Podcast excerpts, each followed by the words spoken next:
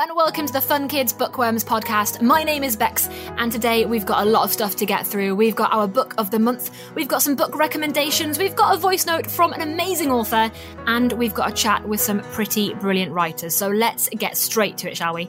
First up, it's an interview I did recently with Matthew Syed and Kathy Weeks, authors of the brand new book, What Do You Think? All right, then, I am joined now by authors Matthew Syed and Kathy Weeks. Hey guys, how you doing? Hi, great to be here. How are you? Very good. Yeah, really excited. Oh, guys, Thank you so much for being here. Now, um, I have read What Do You Think? And I'm, I'm not a natural arguer. I'll put it politely like that. Uh, and I found this book fascinating. But first of all, we need to start off by saying, uh, Matthew, your dad sounds like a right character. Oh, he was a character. I got to tell you, I'm so sorry that he uh, passed away last year, but what a guy. He grew up in India in the Raj. Uh, mm-hmm. Then he moved to Pakistan, and then he came to England and he met my mum. He was an amazing guy because obviously he had grown up in a different culture. He had such interesting ideas about the world, and whenever we used to discuss anything at home, he loved it. He loved it when we would debate and argue, but he wanted us to argue in a respectful way so we didn't fall out and get upset with each other. Mm-hmm. And that made a big impression on me because I think it's a really good thing to have opinions, to express them, and to listen to other people, and you learn from them, and they learn from you. Debate and discussion, wonderful things. Yeah, debate is something. So I was uh, I was in my school debate club, but I was never the best at it because I found it quite tricky. But then you've given some lovely tips in your book. I think there's a difference between having, let's say, a, a good argument and an argument you win. Perhaps there's different ways of um, of having those conversations. What were your thoughts when you were writing? What's a good way to have a debate?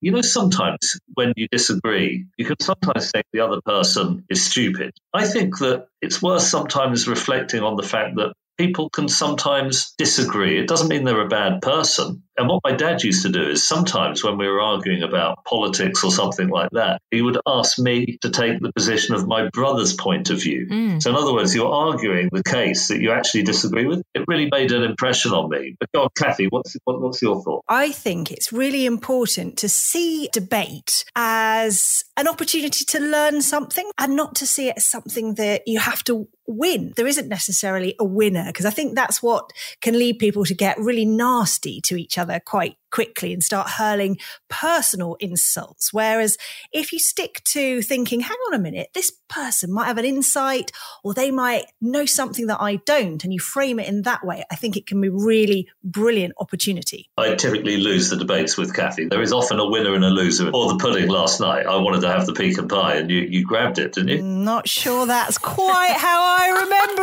it. Guys, this is how to have a bad argument. I will be asking more about that pecan pie later on, obviously. That's going to be my, my, my main question later. I, I did actually read a bit about the Warren Buffett thing as well. I think you guys mentioned in the book, he's a very, very rich, wealthy man. He has lots of businesses. And before he buys a business, he gets two people to give a point of view on it, a good point of view and a bad point of view. And they have to convince him which which way he should fall on it. Now, what would you say to those people who are arguing for him? I did a job that would be very similar to one of the advisors that Warren might employ. And the thing is, if you are looking for reasons to do something and you only have one set of people advising you, getting paid only if you go ahead, then you're likely to get a very, very single set of advice. And you might not hear all of the other reasons on the opposite side of why you shouldn't buy the business.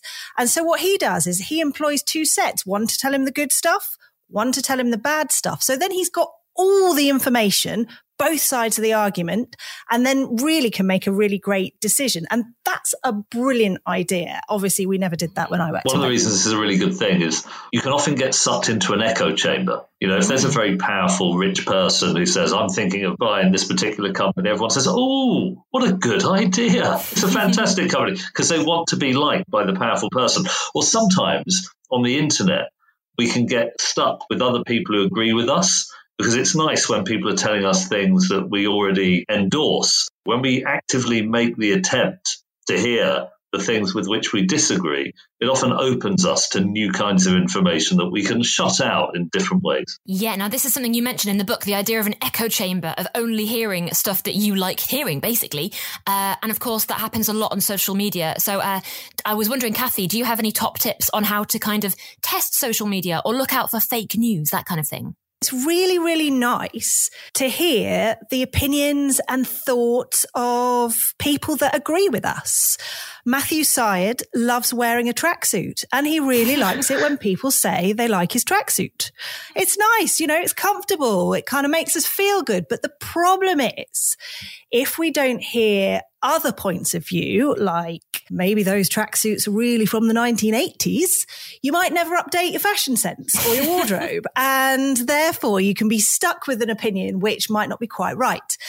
And as Matthew said, that happens a lot on the internet because there's so much information out there. So I think it's always good to be aware that social media platforms are coded in that way. So that's what they do to keep yourself grounded. Talk to your friends in the playground, hear the opinions of your parents, your teachers, people from different uh, clubs you might go to, different backgrounds to you. So you're really trying to widen and broaden the perspective that you have all the time.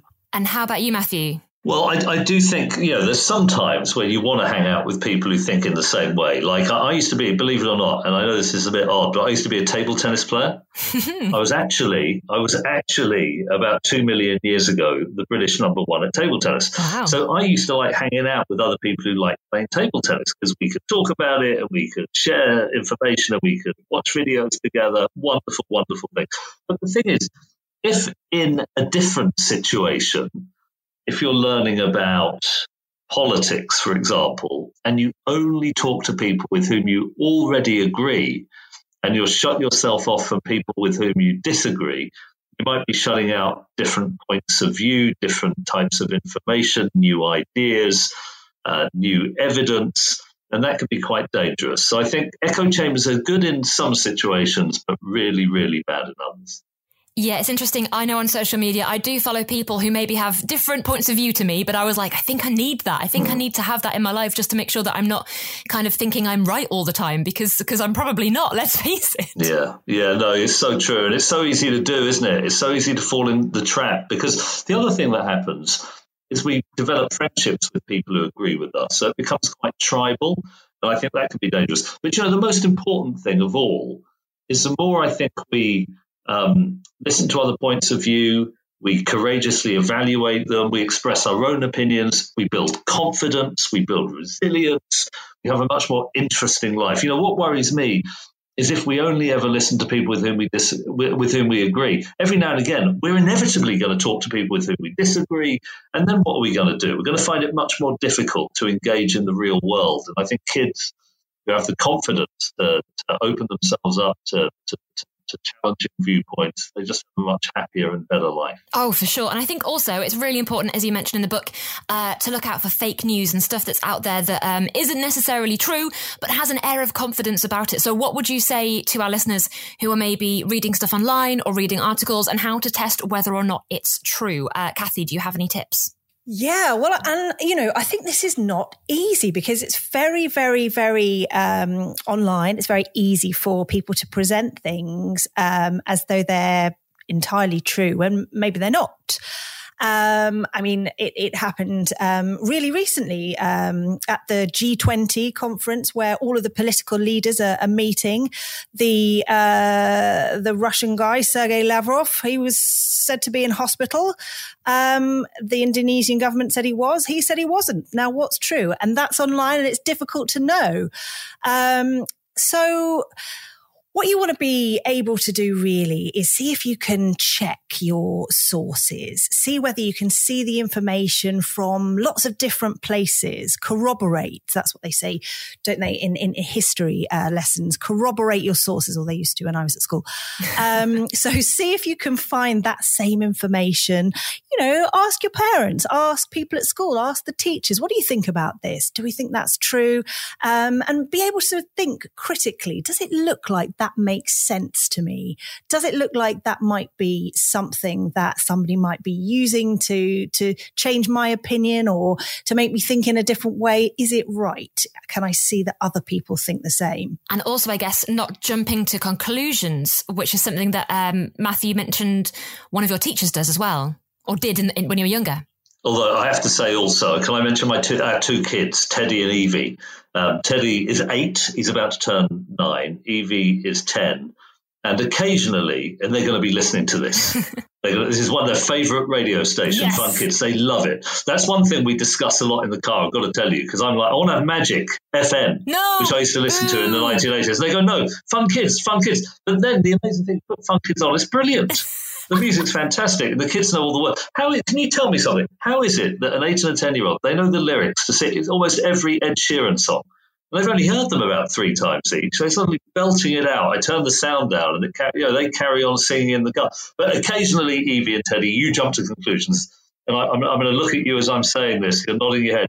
Whereas the really sensible thing is not to jump to conclusions about other people just because of the way somebody looks it doesn't mean you can tell what they think. It's good to know people as individuals to find out who they are personally. And I've got to be fair to Eddie, Eddie and TV, Teddy and Evie. They've got much better at that. And I've got to tell you, they're a joy to, to be a dad to. Well, I don't doubt it. If they're fun kids listeners, of course they are. That's, that's, it makes perfect sense to me, of course. Uh, no, I did, I did love the book. And I have to say, it, you, have got two other books that came out previously, uh, You Are Awesome and Dare to Be You. Are you basically molding, uh, a group of kids who are going to speak their mind and, and speak the truth and also question the world a little bit? For me, I, you know, I, I lacked confidence when I was a bit younger. And, you know, I wanted to write a book, Kathy and I, which gave kids real confidence to go out and try things and to take sensible risks, to learn from their failures, because we all make failures. No matter how great we are, we'll fail from time to time don't always try to look perfect because if you want to look perfect, you'll never try new things because when you try new things, you're going to mess up from time to time. So my books are really about giving young people that confidence, that resilience, drive, and that kind of that, you know, let's think of the, the name of the radio station, fun. Life is about having fun. I think you have more fun when you've got that confidence. Oh, a hundred percent. I honestly wish I had this book when I was a kid. Like I said, that debate club would have been very different indeed. I maybe would have won a few arguments. Well, guys, thank you so much for chatting to me. What do you think is out now? It's a perfect book if you're feeling a little less confident, maybe, and want to learn how to have a few more debates uh, in a healthy and good way, and maybe just maybe change people's minds a little bit. Uh, so thank you so much for talking to us all about it. Lovely stuff. Thank you so much to Matthew and Kathy. They were so fun to chat to. Now, I've decided to make Saving Neverland our Fun Kids Book of the Month. It's written by Abi Elphinstone, who's a prolific author. She's had loads of books out there, and I am very, very excited to chat to her about the new book very soon indeed. But before I get a chance to, she sent me a voice note explaining a little bit more about the book and a reading as well. I'm so excited to tell you about my brand new book. You may know a story about a boy called Peter Pan, who lives in Neverland with pirates and mermaids and who vows never to grow up. Well, I've borrowed this boy and his arch nemesis, Captain Hook, and I've written them into a brand new adventure called Saving Neverland. Saving Neverland is the story of Martha Pennydrop, who is 10 years old and desperate to grow up. But growing up is a tricky business. It means turning your back on imagination, fun, and magic because those were the things that led to the terrible day when something awful nearly happened to Martha's younger brother Scruff, which would have been all her fault. But then Martha and Scruff discover a drawer full of mysterious gold dust in the bedroom of their new house, along with a window that's seemingly impossible to close. And it's the start of an incredible adventure to a magical world, Neverland. The Pennydrop's new house used to belong to another family, the Darlings, who once visited this world themselves. Now Peter Pan is back and in need of their help. Neverland is in the icy grip of a terrible curse cast long ago by Captain Hook, and only Martha and Scruff can save it. Martha and Scruff are swept off to snowbound Neverland and into the company of the Lost Kids and a woolly mammoth called Armageddon. But when Scruff is kidnapped, Martha must rediscover all the imagination, magic and belief she has buried deep inside herself for so long to save her brother and Neverland itself. Saving Neverland is a story about frost bears, moonpaper maps, and gulper whales. Enormous whales studded with stardust who let you ride for hours in their open mouths. But it's also a story about what it means to be young and fearless and full of hope. I'm going to read to you from Saving Neverland. I'm going to read the opening so here we go. Chapter 1. Number 14, Darlington Road in Bloomsbury, London, looks like a perfectly ordinary townhouse. At first glance, anyway. It is tall and thin, with three rows of windows and a blue door with a brass knocker. Almost an exact copy of the terraced houses either side of it. And yet, if you were to linger a while outside number 14, you would notice that one of the top floor windows, the one with the white cotton curtains billowing in the breeze, is never shut. Even on the coldest winter nights, when frost clings to the rooftops and the air swirls with snow, you will find this particular window wide open. Had 10 year old Martha Pennydrop known there was something strange about this window when her family moved into the house a few weeks ago, I very much doubt she would have chosen the room beyond it as her bedroom. But if it had been at the start of the summer holidays, when nights are warm and bedroom windows are often left open, so she wasn't aware that this one was impossible to shut and that it had been that way for over a hundred years. And she certainly wasn't aware that magic was involved, because until the mischief kicks in, magic looks remarkably innocent. Thank you very much to Abi. I can't wait to talk to her all about Saving Neverland. Now there's loads of amazing recommendations of books I've got to tell you about, including Explorers of Stardust City by Alex Bell. It looks like a really magical adventure with the gang on a race against time. There's also The Circle Breakers from Patience Agbabi, who I've interviewed here at Fun Kids before, and her books are always brilliant. In her brand new one, 14 year old Elle and her friends are going to a not to be missed fun fair, but a ride on the ghost train takes them further than they ever imagined, and they end up in 1880, which is, let's face it, not really where they probably wanted to end up, but there you go. So, yeah, if you're looking for brand new books, The Circle Breakers and Explorers of Stardust City are the ones to check out. Uh, we'll be back super soon on Fun Kids with some more festive books for you in the run up to Christmas. But in the meantime, thank you very much to Abi Elphinstone, Matthew Syed, and Kathy Weeks. I'm back super soon. Remember to rate, review, and subscribe to this podcast wherever it is you follow it. Bye. All right. Um, it's got some amazingly pink and white flowers. The leaves look quite kind of like um kind of furry. You know what I mean? It's a warm spring day in late March, and ever since the leaves have started to come out, Ruby Joe has been wondering why some trees lose their leaves and some don't.